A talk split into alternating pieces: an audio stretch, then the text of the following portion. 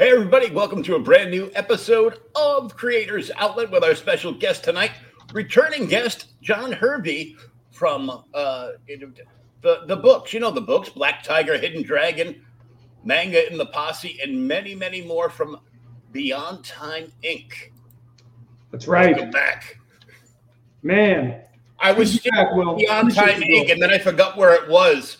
So, it's everywhere. Beyond Time is everywhere. Like Saguaro Fair. Exactly. See, I know that. I know that reference. My kids have no idea what Saguaro Fair is. I actually, I actually did that. Saguaro Fair is everywhere, and they're just like, "What are you talking about?" Yeah. I'm like, oh. I know. I'm so disappointed. Man, it's good. To, it's good to be on your show again. Appreciate you having me on, brother. Yeah. Well, you know, I had to have you back on after we made Chris getting a red dress on. Uh, On the, on the Sugar Chris and Sim show there. Yeah, that was uh, unexpected history. I that I did not expect us to be making history like that. Um, and and uh, Chris very quickly um, got very comfortable in that red dress. Yep. He was he was like shopping at Target and tucking tucking his junk. So. I was like, oh boy. Here we go. It's like at least once a week I comment in his chat of uh, Sugar, you look like you buy your Bud Light at Target. his his uh his, his show demographic is going to change. Oh yeah. For sure. Hey, Gingy. What's up, Gingy? Gingy Gingerton in the house. Just in time to talk tuck and junk. Yeah, your timing is impeccable, Jim. As always. In case you missed it, the other uh, last week, uh, John was on uh, with uh, Sugar, Chris, and Sim, and uh, Chris was mad that nobody had jumped in to back the back some of the books. He goes, if anybody backs at anything right now, I I sensed it in the air. Mm-hmm. I'll open up the dress. I have it right here and put it on. It's going to be a good backing. Okay, so I digitally backed every book that John's got available right now. and, and Chris got real comfortable in that dress. Oh, he got real comfortable, brother. Must have gone well with his silk boxers. Yeah. And by boxers, I mean G-string. Yeah. I was trying. I was trying not to think about that too much. I think he wears it backwards, but we'll just go on. But um, bump. So, what do we want to talk about first? I know you have uh, Black Tiger, Hidden Dragon, Volume Two coming up. Yes, sir. So, just Let's so if you want to talk that. We uh, just basically released the uh, pre-launch list. Nice. So this is the uh, this is the premiere of that right here, right here on Creators Outlet. Got the premiere of the uh, of the pre-launch list. So um, you go to the list, get volume. Two, you know, you can get signed up for volume two. Volume two will.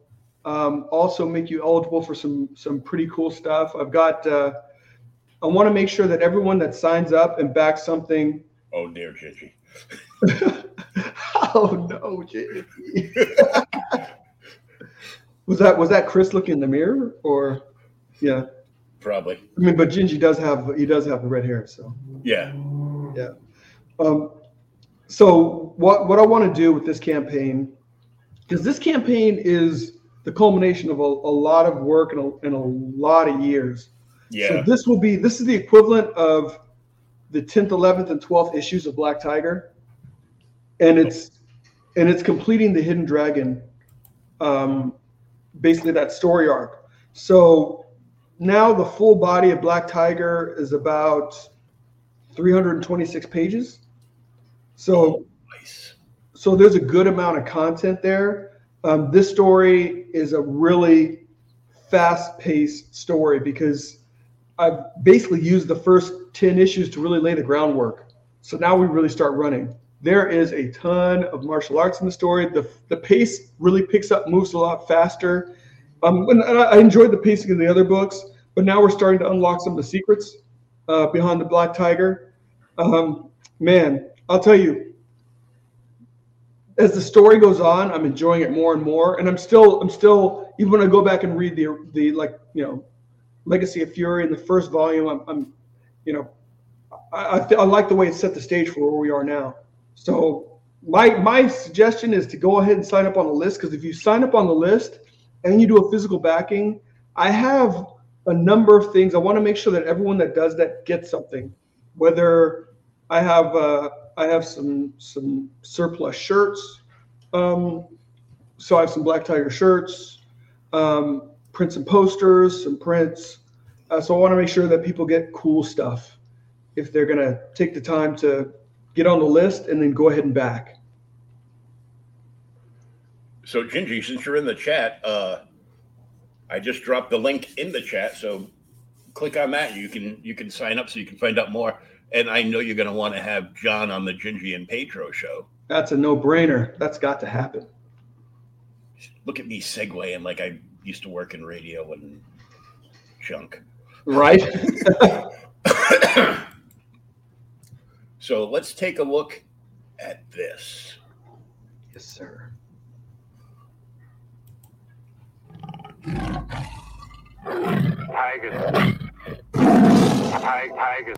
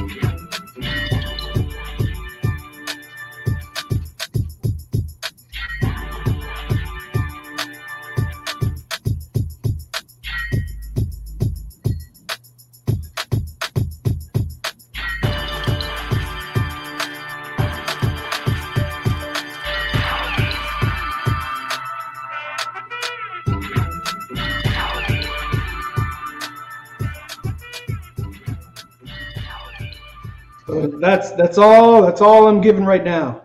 Um, the book is fully uh, fully penciled and inked. Um, it is two thirds colored and one third lettered. So it's well along the way in the production cycle. Nice. So it's once again you, uh, Rod Looper on uh, right. pencils and inks. That's right.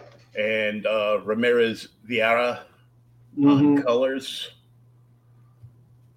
So we got so Eduardo is doing one of the has one of the covers. Rod has done one of the covers, and then I'm probably going to reach into the world of of uh, of some other C G artists to see if I can get another cover made. Um, and then uh, Vinicius Townsend on on uh, on the colors. So I've been, these are guys I've been working with for a very long time, and I think we've just really started hit our, you know, we've really hit a stride together nice. As a creative team. seventy-five pages of bone-crushing kung fu as Jen Fong must survive the maze of shame and pain and a deadly encounter with the metahuman activist division before returning to the jungles of Brazil. That's right. Oh, that's why she's built like that. She's from Brazil. Hey, you know, you I, I was thinking that that is some strong latex she was wearing on that outfit. Hey, you know what? That's the beauty of uh, superhero latex. Oh yeah, sticks in all the right places. Just remember, in the real in the real world, uh, latex is a privilege, not a right. I don't even want to know.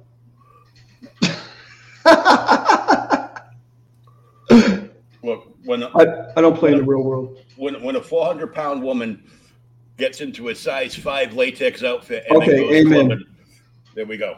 Those are facts.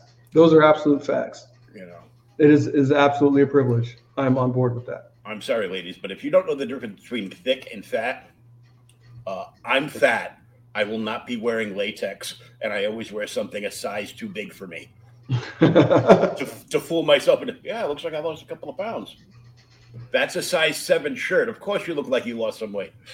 I'm like, oh, yeah, never mind. So this, so the black and white images are from basically the final issue, the final chapter. Like I said, all the pencils and inks are completed, two-thirds of the colors. Um, it's a really fun part of the journey. Get to do a little bit of journeying into the past, into feudal Japan. Um, and then you start to really unlock some of the history uh, that's going on in, in the world around uh, Black Tiger. So it's it's a fun it's a fun ride. You know, I've been working up to getting to some of this, and now I'm finally starting to tell some of these uh, uh, kind of deeper stories that are in the lore. So I'm excited. It looks so good. Oh man, oh, appreciate it. Th- th- there's another looking so good panel right there. Yeah. Mm-hmm. Hey, just saying, got to give the people what they want. A lot of goodness in this book, Will. A lot of goodness.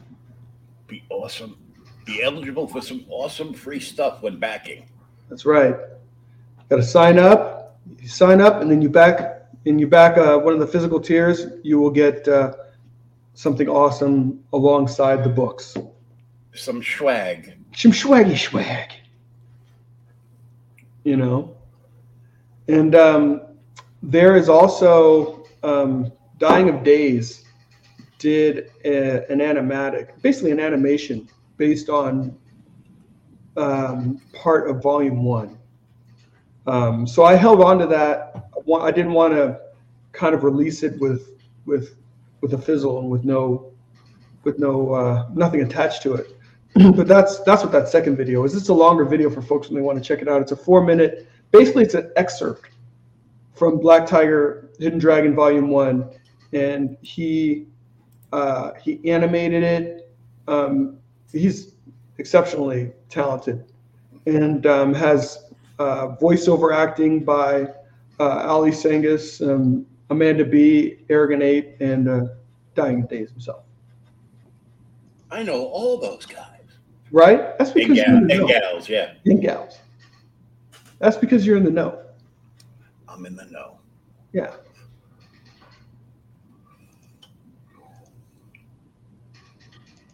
Very cool. That is just sweet.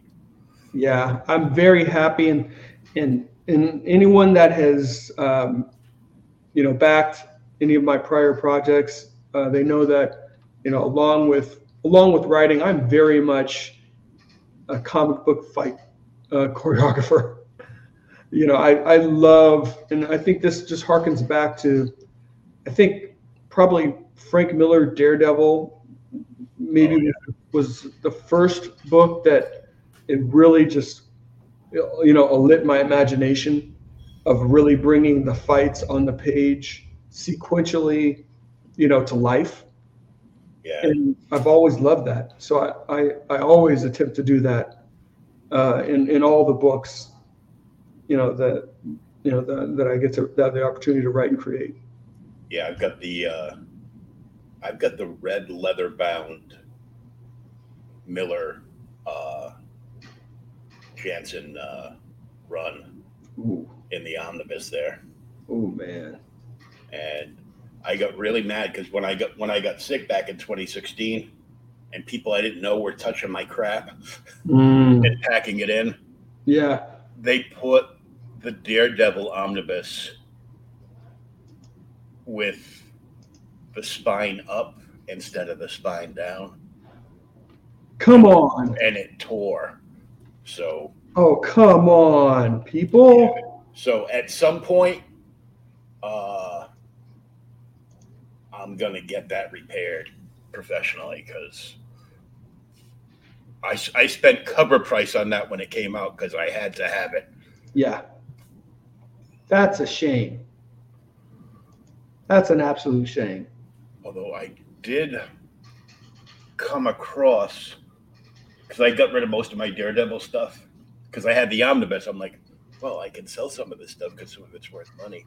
uh, I came across uh, the first appearance of Elektra. Oh, did you? Yeah, just just sitting in my box. And my girlfriend had listed up like a whole bunch of books, had listed like, you know, volumes and numbers, and did like all these pictures and everything. Uh, did like a lot of work, like listening was, well, that's all well and nice, but do you have this number? And she told me, and I'm like, guaranteed. That's guaranteed. Yeah, guaranteed. This guy's a dealer, and that's a huge key, and he's got a buyer looking for that that's going to pay him top dollar. Yep. So he's going to offer us like twenty bucks for it. I'm like, yeah, he's trying to see if you have no idea what you have. Yeah. And I'm like, no, block. Yeah. You're like, I'm done with this idiocy. Yeah. No, I'll tell you. So my buddy, my buddy was collecting Daredevil at that time, uh, back during the Miller run. So he had, I would read, so we would, you know, this is when, I mean, we were getting comics off of the rack at, at the local seven eleven and at the Webster's drugstore, which is close to where we lived. Yeah.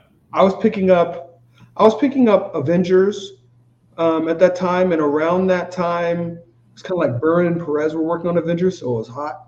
Oh yeah.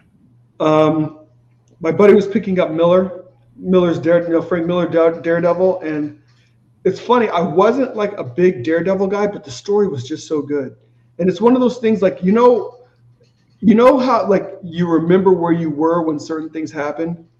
Yeah. I remember where I was when I read The Death of Elektra. I was I was in his room. Him and his brother shared a room. I was sitting on his brother's bed in the top bunk because he was on the bottom bunk reading the comics that I had gotten. And I was reading it, and I was just blown away, and I couldn't believe it. And I was just like, no way. Mm-hmm. You know? And then, and the crazy thing back then, though, was like, so even going to like, Uh, the drugstore where we got books, they had no consistency in the way they purchased books. So, you know, whoever's purchasing the books, you know, they buy whatever they get.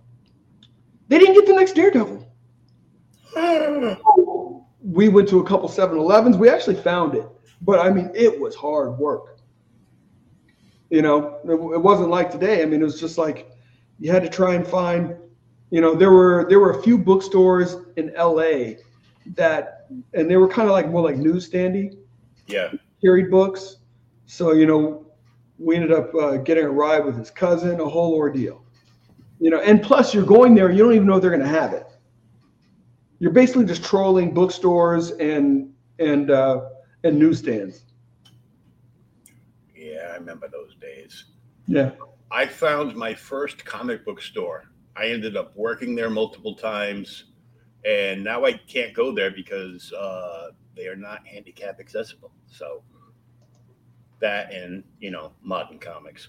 Um, when they when they turned Batman into an S J W, I was like, I'm out. I was getting like three titles. I was getting like Batman the Detective because I've been collecting them since like seventy-four. Nice. And uh, I was getting the Ewan run of of Hulk. Immortal mm-hmm. Hulk, and uh, I was getting like, oh, Justice League Dark. Okay. And, you know, that was pretty much it. Uh, Gingy says, uh, John's always welcome on the show. Had a blast last time. That's yeah, an awesome off. team. And then he tops it off with this. You mean I can't be a, a leather daddy in public anymore? Ha ha ha. I don't know. We'll we'll we'll we'll get you. Uh, we'll have you get dressed up in leather, and you can chase uh, Chris through that race course. Do you ever have your kids beat each other up to help carry choreograph the fight scenes? Not on purpose, but it just kind of works out that way. It seems like an extra set of hands could come into use. Right. You know, some so there is some good choreography in there. What's the most difficult part of your job? When you worked at Motown Comics before these guys made Milestone? Well, so chronologically, Motown was actually after Milestone. So Milestone had already done its thing. Michael Davis whatever, I've heard very different stories. He was no longer part of that team. So then he he he engages Barry Gordy and uh, convinces him that there are millions of dollars in comics. Ergo, Motown Animation is formed. Um, I'll tell you, one of the toughest things working there was a, I mean, it. So where we worked in in in downtown, well, it wasn't downtown. It was uh, the La Brea area of Los Angeles. I mean, that was where Motown was. I mean, I saw Boys to Men over there. Uh, uh, there's this group of kids called A B C back in the day. They're not kids anymore. Um, and I saw those guys over there. I saw like, Coolio came. He went, he did a, he did a comic book pitch. Wow. That's a story in and of itself. But the ch- biggest challenge actually working there was that whole, um, because because it also had that that music business kind of hype and vibe. Yeah. So there's so much pretense. There's so much showmanship, and you know, oftentimes you'd find there wouldn't be much accountability and just a lot of people ranting and raving, and you know, there's a lot of stuff rolling downhill in that job. Yeah. So I think the culture, the culture was the toughest part, but like, we all wanted to be there so bad. We all wanted that to work out so bad. And it's one of those things, Will and Ginge, it's like, it's kind of like, if I only knew then what I know now, geez, even if my old boss knew then what he knows now, I think that thing could have been really successful. Instead, you were trying to walk around the office knee deep in uh, salesman pitch bullshit. Pretty much. Yeah. Pretty much. And that just, it just, it's not a, it's not a winning formula, no. You know, and it, and it's, it's a bad culture. You know, you, you basically, you have a bunch. So, I mean, it's like, there's a bunch of musicians there, but we're just a bunch of comic book kids. Yeah. We're all, we're all just a bunch of, of kids that love comics to the core. We're on the, you know, you know, it's, it's still early to mid nineties. So comics have not hit that bubble yet. And there's that irrational exuberance around the purchasing, you know. So I remember, you know, the business plan that my, that my boss had was, I mean, it was predicated on what was going on at the time. You yeah. know, what are you gonna do? You're gonna sell six. You're gonna sell six different covers of the same book. Some of them foil editions. Some of them, you know, and and you know the numbers. The numbers work themselves out to, you know, five hundred. A million plus units if you're Spawn. And and then, hey, that sounds like a great business plan. You know, so this, so they get on board, and you know, it takes us a while to get our feet under us. By the time we start publishing, the bubble's already burst. The bub the bubbles burst. Yeah. Uh, but one publisher has stuck with that four to six covers per issue, per title. Dynamite, thank you so much. Yeah. Yeah. Dynamite. Oh, man. Great question, Ginge. Dynamite has really carved out its own niche. Yeah. And the thing for Dynamite to do is just not shoot itself in the foot. You know, it's like you have to know, you have to know who your core audience is. And it's not these people that are ranting and raving about, oh, this, you know, it's none of those folks. So it's like, if you want to keep your actual audience, you got you got to do the stuff that your audience wants. And guess what? There's going to be some people that aren't happy with it. But you know what? At least at one point in America, that was okay. Mm-hmm. You know, it's, it's it's simple. Just don't buy it. If you don't like it, don't buy it and go on your way. And if you do like it, then buy it. You know, you don't have to make it, you don't have to turn this into a revolution. You know, yeah. I against somebody. We had so many people that were like cover hogs, like they had to buy they had to buy like every cover, which yeah. eventually just drove them out of the out of the out of collecting. They're like, you did. I've had it. There's like six covers for every issue. Um the shop I worked at, uh the owner wouldn't order that many. He he would cut like all the orders, you know, tight to the vest, because it wasn't like the early nineties anymore where where you could order like five hundred copies of Avengers or Uncanny X-Men and be sold out before you closed on the first day. Yeah. You know, I mean, people buying, like, especially when Jim Jim Lee was, you know, doing X-Men, people were buying two, three, and four copies because it was Jim Lee. Because it was Jim Lee. Yeah. It was one of those things where, like, from a from a dollar standpoint, I think younger folks have no idea of, like, the amount of money that shops were making. Yeah. You know, I mean, I knew a couple of shop owners that were driving Benzes, and I mean, like, these guys were rolling. You know, you know, not to mention, you know, what these Image guys were making. You know, you, I mean, it's like, you know, you always hear the story of those dudes, like even like Dale Keown. You know, you make a book, you can live off that for half a year. It's like, okay, peace. I'm out. Speaking of Dale, he just put up a thing for uh, about a month ago, so it's probably over now. Uh, but he did a uh, kick uh, an Indiegogo for uh, the whole original Pit run, mm. and then was coming back with brand new Pit. And uh, Phil from Zade Comics was supposed to write some of the Pit scripts for him. Mm-hmm, mm-hmm. So I'm waiting to see how uh, that turns out. Yeah. Dude, buying a Benz with comic book money would be so nuts. Let me so let me tell you a story. So when I was at when I was at Motown Animation, one of the dudes I met uh, and, and became friends with was Murat Michaels. And Murat was like, um, I don't know, probably kind of like the the number two guy over at Image Central, you know, in terms of in terms of art. And, you know, he was kind of the, he was like the next golden child. Yeah. So, so they were over in, uh, I'll give you guys some, some ideas. So they're over in an area called Anaheim in California. And I was over in Los Angeles, which, you know, maybe that's a thirty-five minute drive without traffic. Uh, you know, hour and a half in traffic, maybe, depending, you know, just kind of where we were in L A. And one day he drove out to me, picks me up. I, I forgot. I mean, you got to understand, he was like twenty, twenty-two or something like that. And he was driving this, I want to say it was like some kind of like Mazda Sports Edition Z. I mean, this was a nice ride, man. This was a nice ride.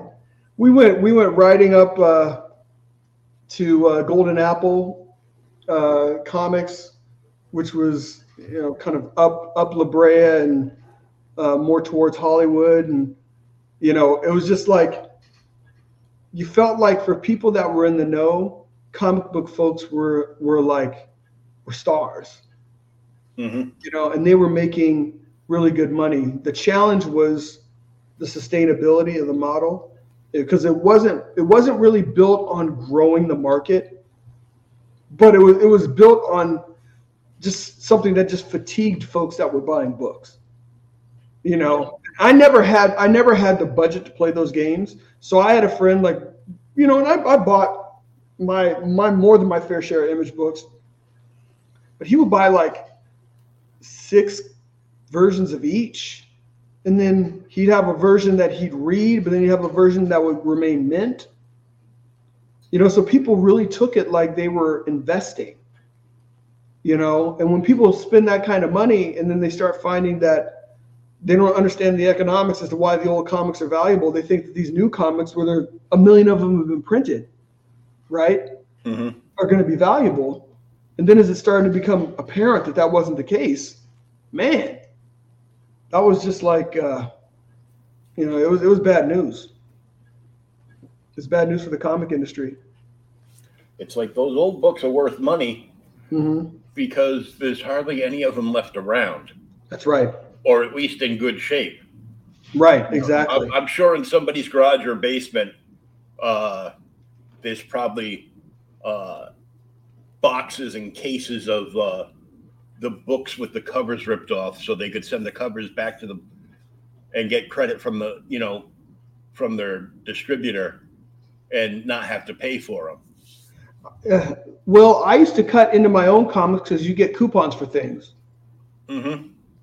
You know, so I forgot I sent in, I forgot some of the things I sent in for, but it's like, you know, they'd have little advertisements you could cut in, and you know that may take up that may take up you know a part of the panel on the opposite side of the page.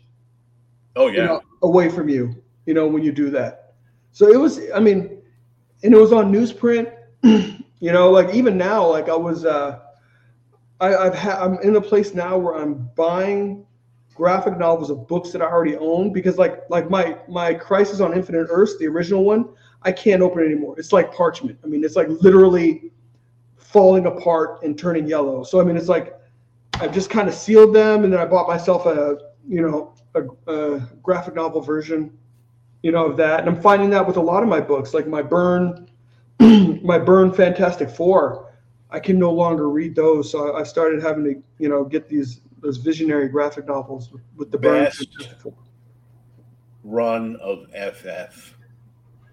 Minus the king, yeah. That Byrne run, yeah. That Byrne run is, is, I mean, it's exactly. I mean, that made F F the greatest comic in the world again. Yep. Flat out. And that was so. That's so for those of the for those that haven't, uh, you know, taken the uh, opportunity to read that, that's worth. You know, buying in graphic novel form, and it'll be a number of graphic novels because he had a few years. Run. Yeah, there's there's like a few omnibuses, or I think they've already got like two of the Byrne omnibuses out, or five. Yeah, that sounds right. Um, so my co-host for uh, the Boomer Show, where we go through and do old comics, and uh, he gets he lives in uh, rural Georgia, so there's really. It's like an hour and a half drive to like the closest shop mm-hmm. near him. So he oh. orders all this stuff through Discount Comic Book Service online. Gotcha. Okay. When they first solicit a trade or an omnibus, that's why he buys through them, because he's basically buying as if he was his own store. Hey, that's pretty cool. That's the price break you get. You get like forty to sixty percent off.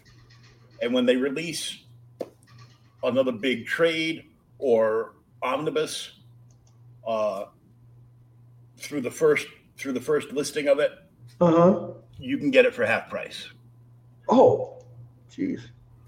Um, now, he noticed uh, a couple of months ago, they were releasing an amazing run, and it's it's volume five of this series, for Uncanny, but it's second Genesis, so it starts with giant size X-Men number one and goes from that landmark issue through that entire arc in this book. It's listed for about fifty dollars. Uh, we we paid thirty dollars. So, dude, that's awesome. That's awesome. Uh, Jin says, yeah, because we were talking about this the other night, too, on Monday when he stopped by uh, the draw stream. Uh, yeah, I'm trying to decide which O G omnibus I should pick up first, F F, X-Men, or uh, A S M. As far as F F goes, uh, they both have to be Lee, Kirby, and Byrne as separate volumes, so I'm not sure where to start there. Well, if you need to have Lee and Kirby...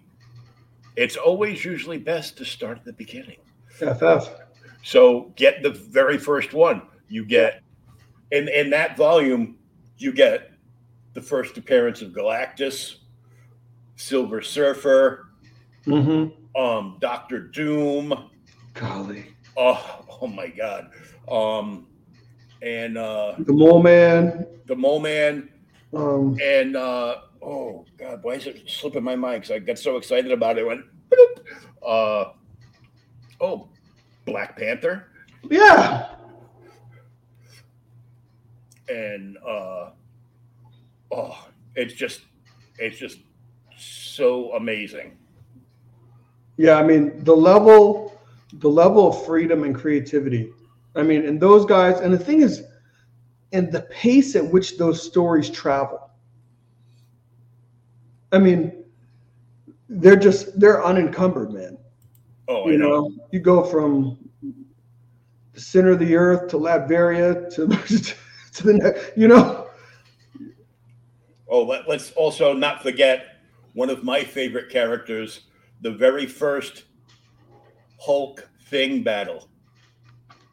Man, and that, and so this man, this monster, this man, this monster, and then, and that. So I, so the first time I read that, I had one of those. Um, What, what was the name of that uh, book that Marvel put out? But it was a collection of some of their great stories from the. It wasn't just the sixties. There was like there was like some seventies Spider-Man stories in there, but like I remember because it was a two-parter, mm-hmm. and I read that and I was just like, and that fight that the that Thing and the Hulk had. I was like, I was never a big fan of the Thing, but man, I, I was like, man, I got a lot of love for Ben Grimm. You know, he's got a lot of heart. I became a fan of the Thing through the cartoon. Mm. And then in the seventies, where they took Johnny Storm out of the cartoon and gave us that stupid robot, Herbie. Oh, gosh. Now, Herbie, to me, was just an offspring of Seven Zark Seven from Gotcha, man. There you go. There you go.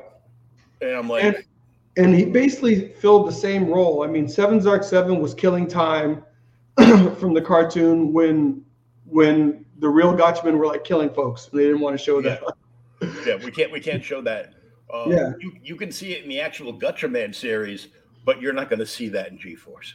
That's right. So, and and likewise, I think I think the whole controversy was the Flame. Yeah, you they know, were afraid. Some kid was going to set himself on fire. I go, well, have you gotten a call at corporate to tell you that uh, somebody's parents are suing you because they read a Fantastic Four comic and their five-year-old wanted to be the Torch, so he set himself on fire? No. Why? Because it was the sixties and seventies. We yeah. weren't as stupid as the kids today. Seriously. You had to, you've, you just need, they, this is what we need to do. We need to have all these companies take warning labels off of everything. uh, like a like a stand-up comedian that I'm a, a fan of. He goes, when I was growing up, uh, we didn't have any stupid kids. You know what happened to them? They died. They didn't make it. Yeah. yeah. We used to make fun of your friends and give them nicknames. Yeah, seriously. Exactly.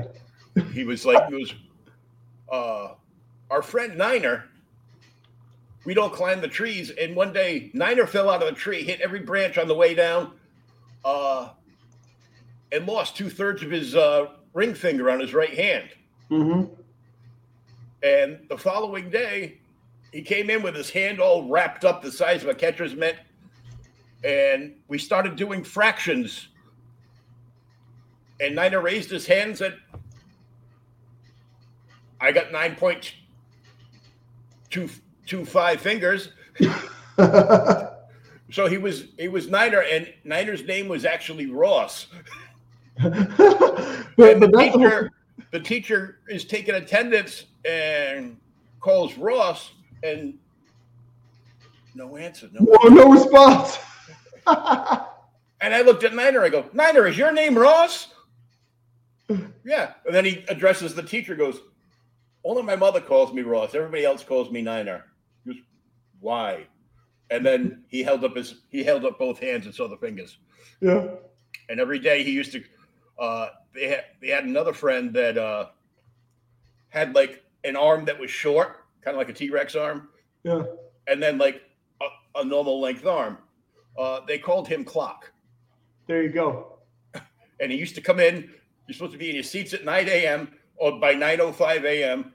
And and he would come in, one hand straight up, one just slightly accrued to the to the clock. And they we would laugh for twenty minutes every day. Yeah, it was fun. That's a, it's a different day and age, man. Oh yeah. It's an absolutely different day and age.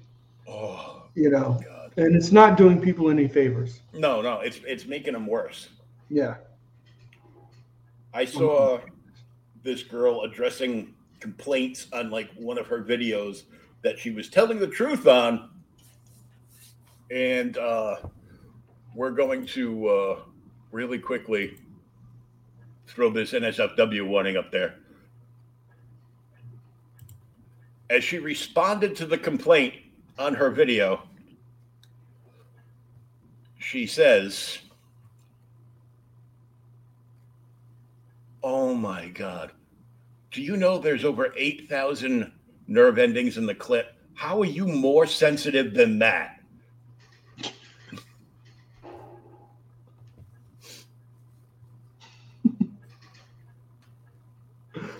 Uh, that probably wasn't well received. Uh, it was by me. I shared it like twelve times. Yeah. So sure. You've also got the uh, Magna and the Posse still up on Indiegogo too, right? I do. I do. I still have uh, Magna and the Posse up. My intention um, is to probably, well, I want to start using FundMyComic. I haven't used that yet. Mm-hmm. Um, so I may just leave that up there and then and then uh, open up um, some pages on FundMyComic um, for some of those properties as well. Still trying to kind of figure out my strategy in that regard. And here it is. Here it is. Here it be. The very campaign that put Chris into a dress. That's right. Thanks to you, my friend.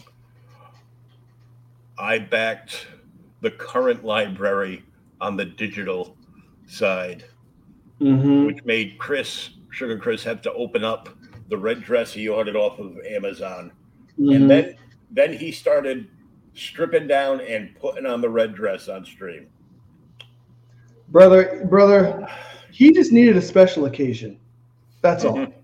He just need, and, and you gave him what he needed, which was a special occasion to get in that red dress. Oh, yeah. So Magna and the Posse is in demand. Three graphic novels, two story arcs, one universe. That's right. And one hot-ass ginger girl. See? Gin, Ginge knows. Ginge knows, man. I've never had... I've never thrown any shade or hate that way. Never, never, never, never. Nope. Never, never, never, never. Uh, I throw a lot of shade at Hollywood with Holly their weird. war on gingers. They have a war on a lot of things right now, though. Yeah. You they're know? trying to, but they're when you when you start when you stop battles on every front, mm-hmm. uh, it's only a matter of the time before you crash and burn. Yeah. I mean, it seemed to be waging, maybe I shouldn't go there, but it seemed to be waging a war against heterosexuality as well. Oh, yeah. And, you know, it's, I don't know. Uh, t- uh, to me, they just need to lose a lot of money. That's the only way, that's the only way there'll be any kind of impact. They just need to lose a lot of money.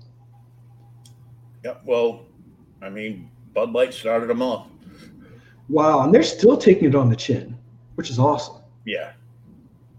You I know? understand how Bud Light likes it.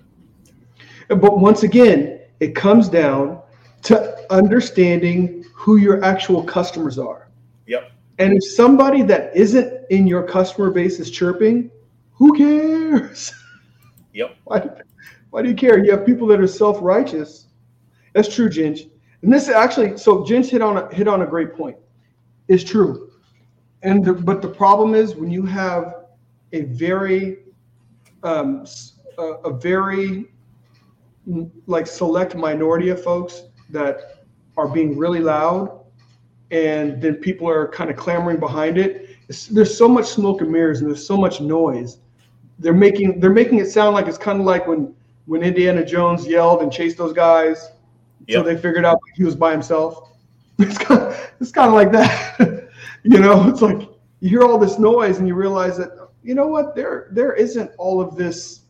Um, they don't have all this backing, And everything shows it because there's no dollars going behind any of that stuff. Nope. There's no purchasing power behind any of that stuff because the people aren't there. You know, you can you can bot things to death. There's there's all kinds of ways to to generate activity online, but you can't bot purchases. You, you you can't you can't bot dollars. You know, that's why it's hitting a lot of folks in the wallet, and I'm glad. Good. Hit them in the wallet. You know, let them let them reconsider this nonsense.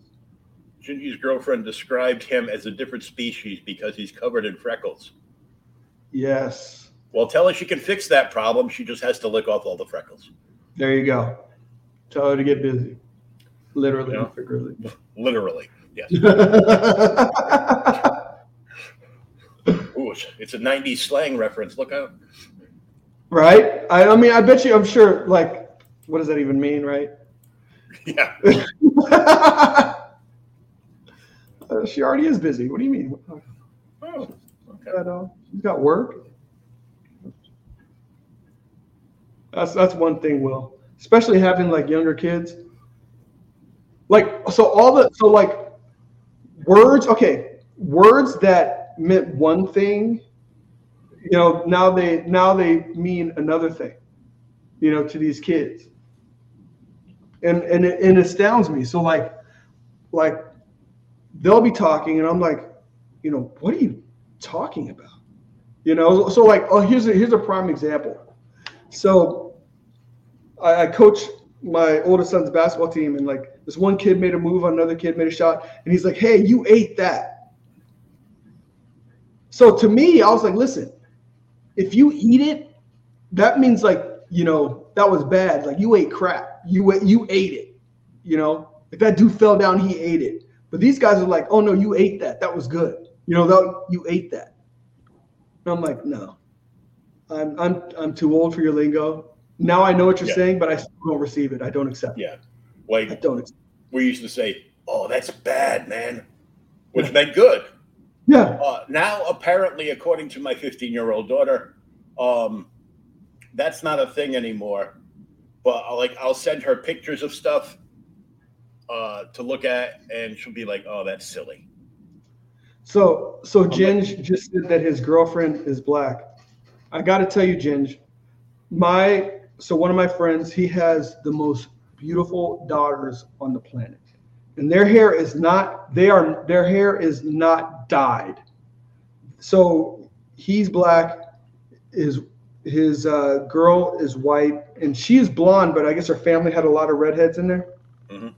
And man, those girls are, they they have like this olive color skin, and they got, I mean, like red Sonia, red wavy hair. Whoa. Yeah. Yeah, it's ridiculous.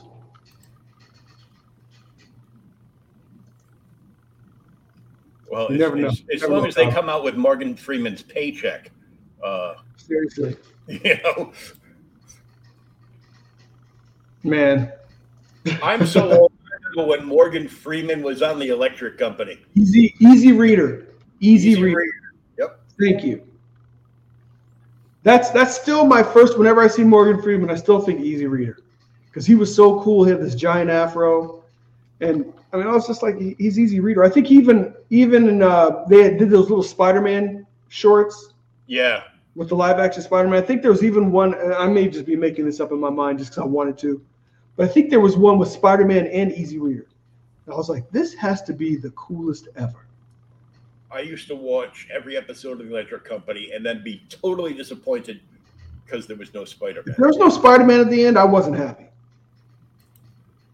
He said, better than Morgan Freeman's voice coming out of the womb. Oh, snap. That sounds like a horror film. All of a sudden, your baby starts...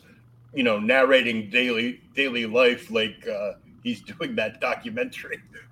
No, that's horrific. Please no. Please no. Don't do that. Oh my goodness. Look, Father, stop poking me in the forehead. It's like, was that our child? Put that thing back. Push His voice is so deep. It's a girl. Oh, my Lord. Okay, now we got problems. Houston? We got a problem. So mm-hmm. I remember talking to uh, one of the creators. His uh, his YouTube channel is uh, Sweetcast. Yeah, yeah. Um, he had taken a bunch of books that were like some of his favorite runs of, like, you know, old Spider-Man and various other, you know, titles. Yeah. And found that company online that if you design the front cover, the back cover, and the spine of the book, and you fill out all the all the paperwork online, and you ship them your physical copies. What? And they build you your own custom omnibus. What? And because the old books all were newsprint. Yep. So they trim them and everything and put them together so everything lays perfect. And because it's newsprint, that five hundred page book, every page lays perfectly flat. Oh, snap. And it's still cheaper than buying a brand new omnibus off of Marvel or D C. That's crazy. Man, and man, I, it was just uh, heartbreaking the other week because I've almost put back together my complete run of ROM Space Knight. Oh, I have a lot of that. And Micronauts. Mm, I didn't have just that. Just to find out, I had the toys. I had lots of the toys. I had some of the toys. My buddy had a lot of the toys. I had some of the Micronauts. They were dope. I love them. Um, Just to find out uh, that later this year, Marvel is releasing a ROM omnibus and multiple collectability versions of a Micronauts omnibus. Really? Yep. That's a surprise. So I will keep but, my, my Minty Fresh number ones from both of those series mm-hmm. and just put the rest up for sale. I'm like, here you go. One big stack. How yeah. much? I don't know. a hundred bucks. ROM was crazy. That that book was, I mean, at least for me at that time, it was it was a fun story, but it was dark. It was not, it not was dark, dark not dark and, in the way that they write now. I mean, dark dark now often is, I don't know. It's just like shock value. But yeah. But ROM was, was well written, and I would, I would be like, oh no. oh no. They had they had like top-notch guys on that. Yeah. You know.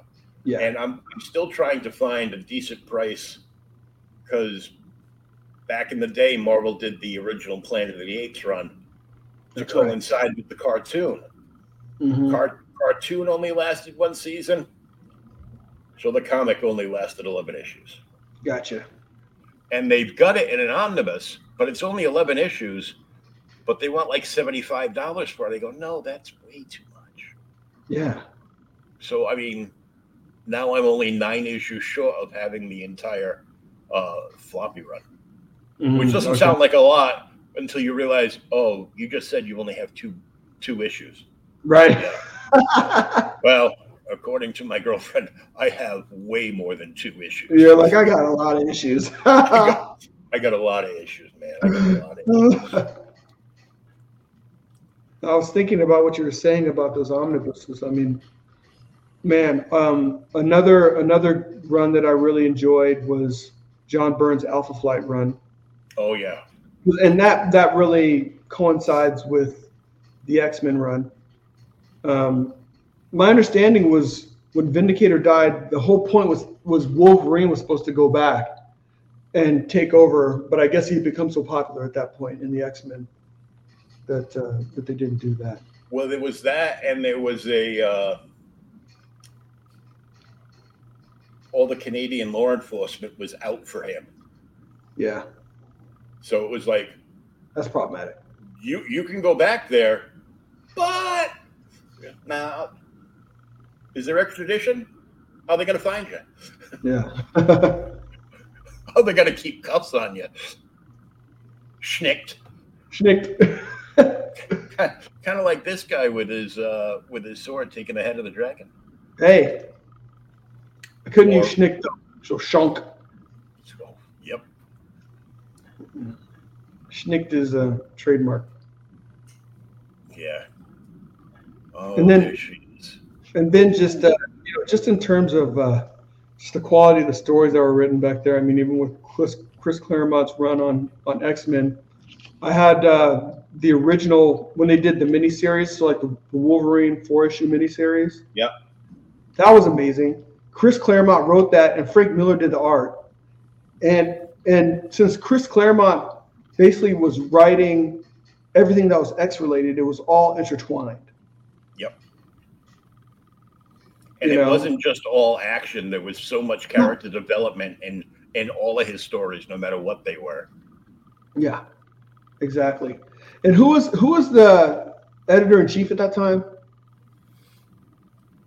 Oh. His name just... Right now. Shooter. Man, Jim Shooter, that dude does not get enough credit. That young kid at the time. Jim Shooter does not get enough credit. You nope.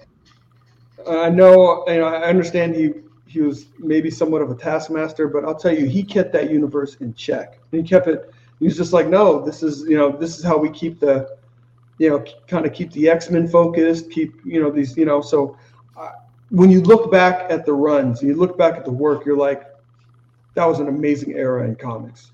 The Jim Shooter era was amazing. Yeah, and when they when Marvel uh, gave him his papers, uh, he went out and started Defiant Comics. Yeah. Uh, and uh, right around that same time, uh, Neil was like, "Goes well, if Jim can do it. I sure sure as hell can do it." So Neil Neil started his own. Uh, publishing uh, house too, with like you know all original material. That's right. Uh, I'm trying to get both of those runs back together because I used to have them all. Well, and was was one of Neil's books was it Shuriken or was it? I'm trying to remember.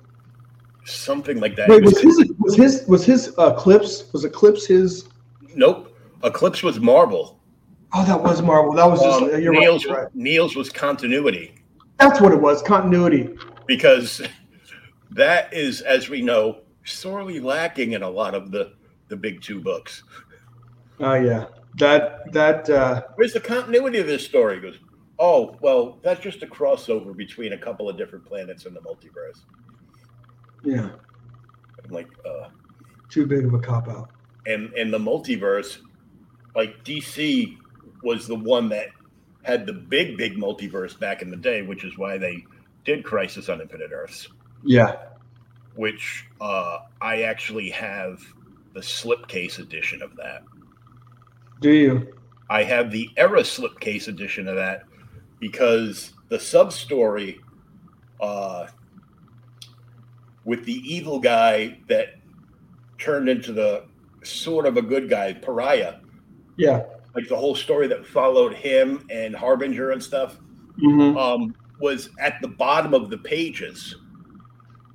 And mm-hmm. they they screwed up the original print run of that book.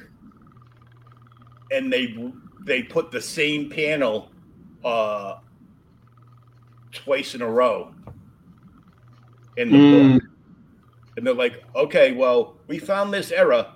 So uh, if you've bought one of these... Here's the address. Mail it back. We'll mail you a certificate. And when the uh, when the corrected ones come out, we'll mail it back to you. I'm like, oh hell no. You're like, mm-mm, mm-mm, no sir. I know what errors are worth. That's right. And I'm like, nope, nope, nope, nope, nope, nope, nope, nope, nope, nope. That's funny. And that had just started coming out when I when I first discovered my first ever comic shop. Okay.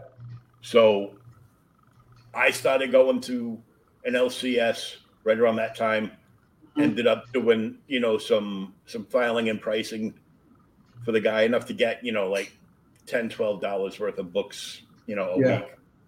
and that's where I discovered Daredevil too. And the guy mm, was just, you know, okay. I was like, goes, well, I already know you're a huge Batman fan. Daredevil is basically Marvel's Batman. Yeah. Batman's a punching bag, or at least he used to be. Now nobody can land a hit on him. Not even I was Superman. About to say he's untouchable now. Oh, it's like it's like a three-year-old is writing the book now. Um, yeah. And uh, and then I discovered that. I was like, whoa. Yeah. And then I started buying just any book that would come out. I would buy everything because I had to know what was going on and everything. Right. My bank account suffered through thirty-five years of me having FOMO. And now I'm like, well, don't you care what's going on? No, don't care. I'm done. Stories aren't riveting anymore. And and everything that's done is going to be undone. Yep. You know, I remember, so the first, I was going to say comic shop, but that's not true. So the basically the first precursor to a comic shop I used to go to was this place called Book Book Village. And they, they were basically a bookstore, but the whole front, the whole front of the book of the bookstore was comics. So they had, it was the first time I didn't just see books on a couple of spinner racks. There were a couple of places I go to have a couple of spinner racks, but like, I mean, they had a wall with shelves of books, and then they had bins for back issue, back issues of comics. And I remember, I think one of the first series I picked up there, because since they were so consistent, you knew you were always going to get the next issue of whatever. Um, I was going there and New Mutants came out. And I started collecting New Mutants from number one. And the whole thing is like, I remember me and my buddy, we we left school and we were excited to go over there. And we were like, he told me about New Mutants. I didn't know anything about it. So I, he's like, listen, he's like, this is going to be our generation of X-Men, you know? He was yep. like, basically, you know, these guys, you know, it's like the X-Men will get older. These will be our X-Men. I was like, this is so cool. You know, but of course, nobody matures in in these books. No. But, um, you know, they had the chance. And I honestly, I think Shooter was aiming for that. I think he I think he had much more of a of a Japanese model of character development, and and I, I I can understand from a corporation's perspective, they don't want that. You know, they don't want they don't want generations of Batman. They want Bruce Wayne. Mm-hmm. You know, they're not interested in Batman, Dick Grayson becoming Batman, and maybe the next person. You know, and Bruce Wayne being old. They don't want any of that. Nope. You know, it's nice for it's nice for a one-off show like Batman Beyond, but but you have to have young Bruce Wayne. Except now we have a perfectly aged Michael Keaton. Yes. Yeah, but I think I think I think they already um, I think they all already shelved that. Shelved yeah. it because of how bad the Flash did. Yep. Um, not taking into not taking anything into uh, you know, the whole uh, you know, price increases and, uh, you know, in the worth of the dollar. Um, somebody posted today that uh, Waterworld outdid The Flash at the box office. Oh, no. Uh-oh. J- Gingy's writing a monologue for the baby in the womb. Yeah. And that one mom pulled out her boob and I had a drink. Uh, he says he stopped buying new comics in like twenty twenty, twenty twenty-one. I'm only interested in going back and learning the history and what created the thing that we all love in the first place. Mm-hmm. That's that's a big thing. Like, I know there's a lot of C G fans that never read any comics prior to C G for the most part. Right, right. Um. So if you mention like mainstream, they, they start getting, you know, microaggressions and everything. And I'm like, the only reason these guys are doing this is because they did other stuff beforehand with legacy characters. That's right. It's like what uh, Joseph Michael Linsner is to the covers of Dynamite Oh my goodness! Is what Ethan Van Sciver used to be to the covers of D C. Right. I mean, even when they relaunched and did like New fifty-two, that E V S sig was on, I'd say, like forty percent of the covers. Yeah. Yeah. And another one to really, you know, kick him in the can is uh, some of Art Germ's earliest work was doing the first few covers on the New fifty-two Captain Atom series. Mm. That I didn't know. I was like, the art on these is so good. And then I realized, I go, wait a minute. This looks something like that. And then mm. I looked and I'm like, yep. Really? So it's like, uh, like four or five issues, like at the beginning of the run. I think there was one he didn't do, and then he came back and did like two more. So it was like maybe like one through three, skipped four, and did like five and six or something like that. Okay. Yeah, E B S, uh, John's Green Lantern was something I read back in the day, and it blew me away. Ivan Rice was the colorist, and he's one of my favorites still today. Yeah. Mm-hmm. I got so upset because E B S was booked at a show here in Mass, and I had met him like years prior at uh, Boston Comic-Con before it became Fan Expo. Uh, why did it become Fan Expo? Because they don't give a damn about the comics. They're just there to cash in on celebrities. Yeah. Um, it's a pop culture venue. It's not a Comic-Con. Pop culture. Um, but he was supposed to be an artist guest, and they put like the artist guests in like this tiny back room. Um, they had uh, Ramona Frieden, who was one of the original Wonder Woman artists there. Mm-hmm. And she was doing like various sketches. And even to this, she was like, this was like fifteen years ago. And and the work that the the, the the art she was doing, like like right in front of me that day, I'm like, she hasn't she hasn't like lost the beat. Of course, wow. There was a sweet Aquaman and Mera piece that I would have loved to get, uh, but I couldn't justify spending uh, five hundred dollars on a sketch. Oh yikes! Yeah. Um, Kevin Eastman was in that same room.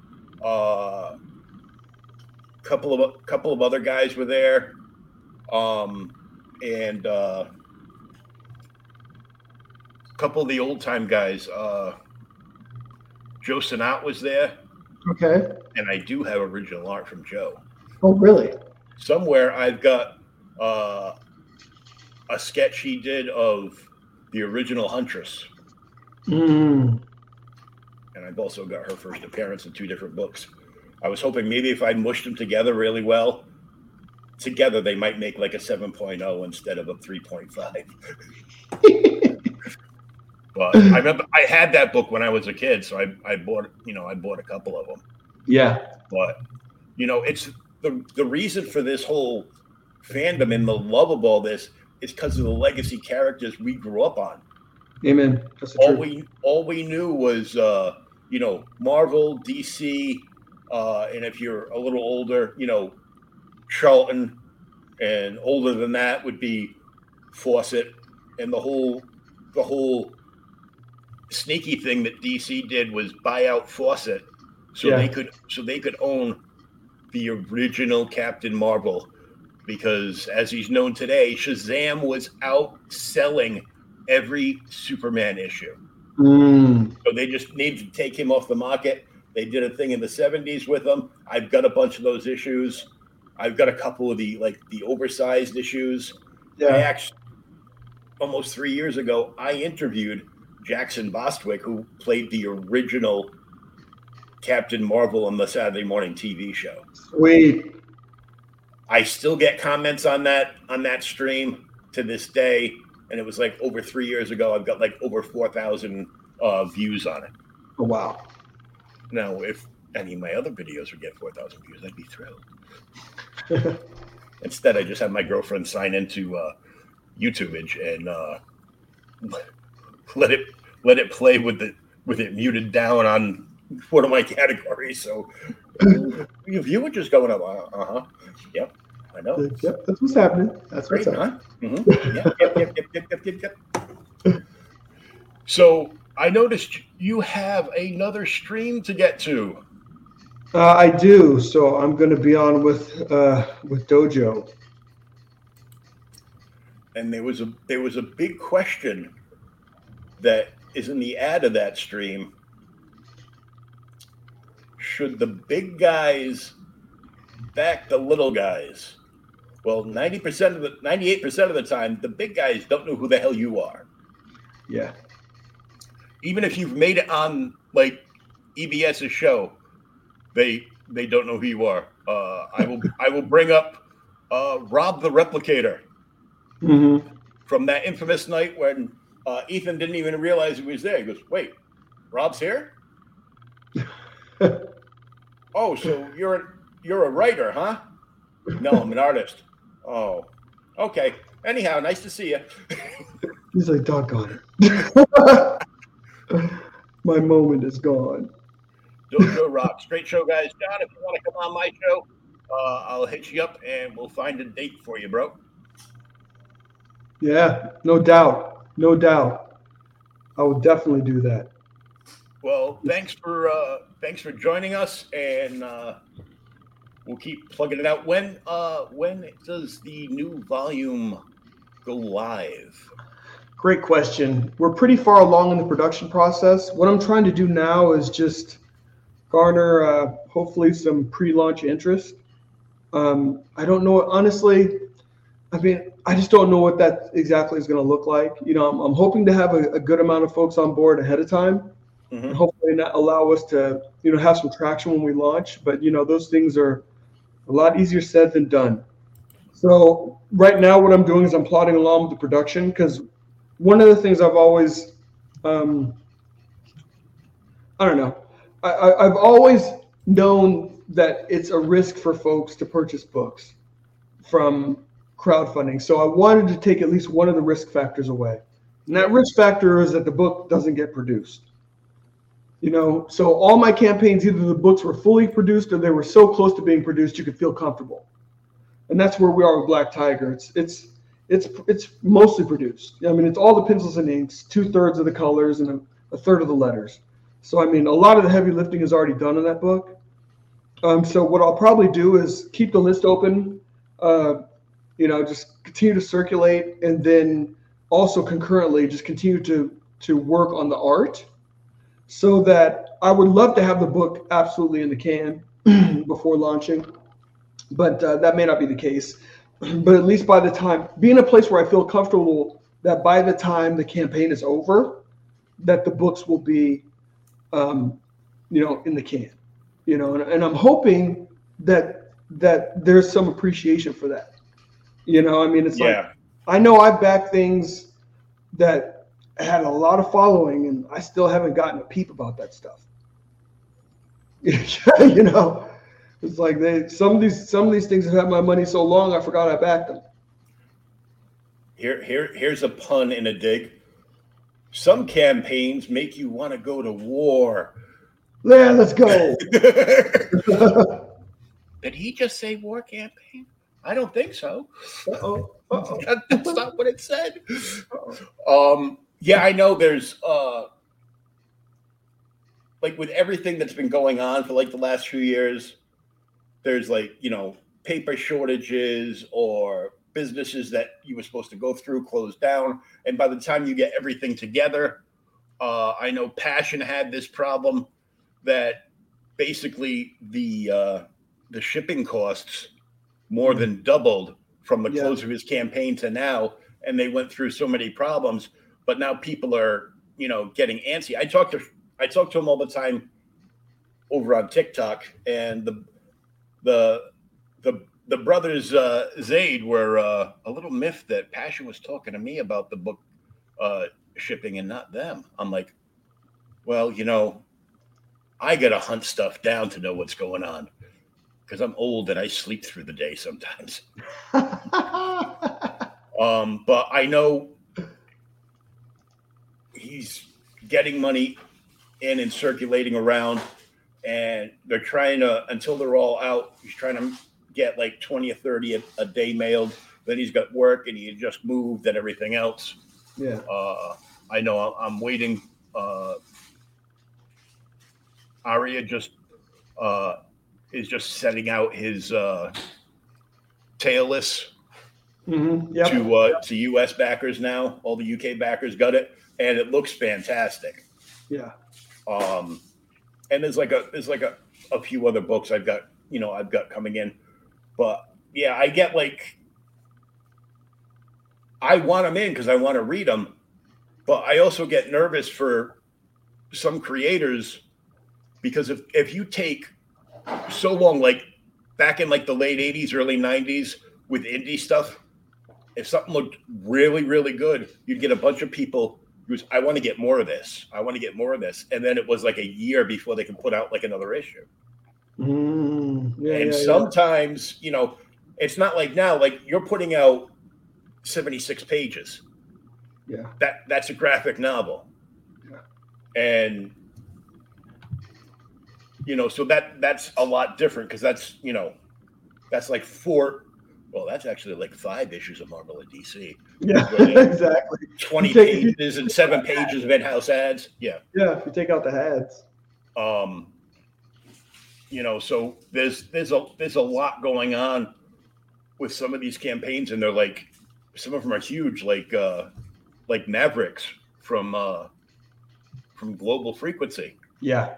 And I mean, that book, that whole thing was fantastic.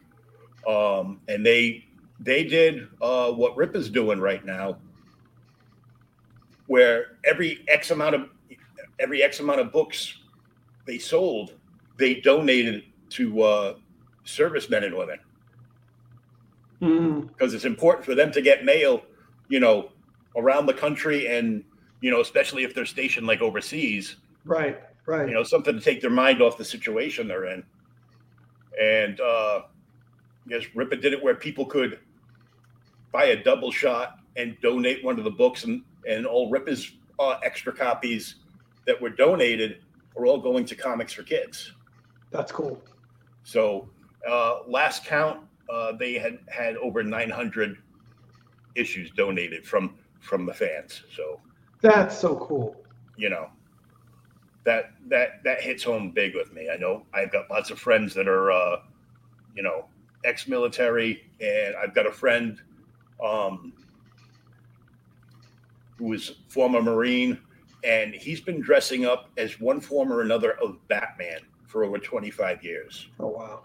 He visits all the kids' hospitals, the cancer wards, to you know, try to make a bright spot in their day. Yeah, yeah. And when when he does the cons, he always gets hooked up with somebody doing some kind of fundraiser for, for military personnel or, or for kids yeah, to, yeah. you know, put his best foot forward. So that's the way to do it. You know, so, you know, that's the way to do it. We're the, the thing that's so amazing with just the, the, uh, the industry, especially the indie industry, is it's, it's being redefined. Feels like every day. Yeah. Um, you know? It's only a matter of years now, I think, until the indies are the mainstream. Yeah. I agree. You know, it's going to be the go-to source because they, they don't want the same story told over and over and over and over again. Yeah, I concur. You, you hear me, Marvel? One one more day. How many times did you need to redo One More Day or give everybody in the Marvel Universe spider powers? Yeah. Yeah, I mean, the rehashing is absurd. Yeah. Just, so I want to uh, thank you very much. Oh, say man, howdy. I appreciate you, man. Thanks for having me on. You're welcome. Uh, say howdy to Dojo for me. I'll definitely do that. Just tell him B-Rose was talking smack about him. I'll get him fired up. Oh, yeah. Um, make sure you go check out uh, Beyond Time Incorporated on Twitter. That's right. Uh, there's links there for the sign-up page, which is in the chat. Sign up, sign up. Sign up. I just did. Awesome. Uh, and uh, if you go, go to his Twitter page, right to the bio, there's the link for the open source store on Inst- I G G for some of the older titles that you can still get. That's right. And the sign up for the new one. So go check it out. And uh, I'm, I'm going to go read some uh, Beyond Time Incorporated. Because that's right. You got some Magna to read. I got I got some definite Magna to read. Six issues, in fact. Yeah, I, I might be stuck staring at certain pictures, but hey, no judgment here. It is what it is. Hey, it's uh, the love of the ginger. Oh, yeah. So have a great night. Uh, we'll talk to you soon. And uh, go check out these books.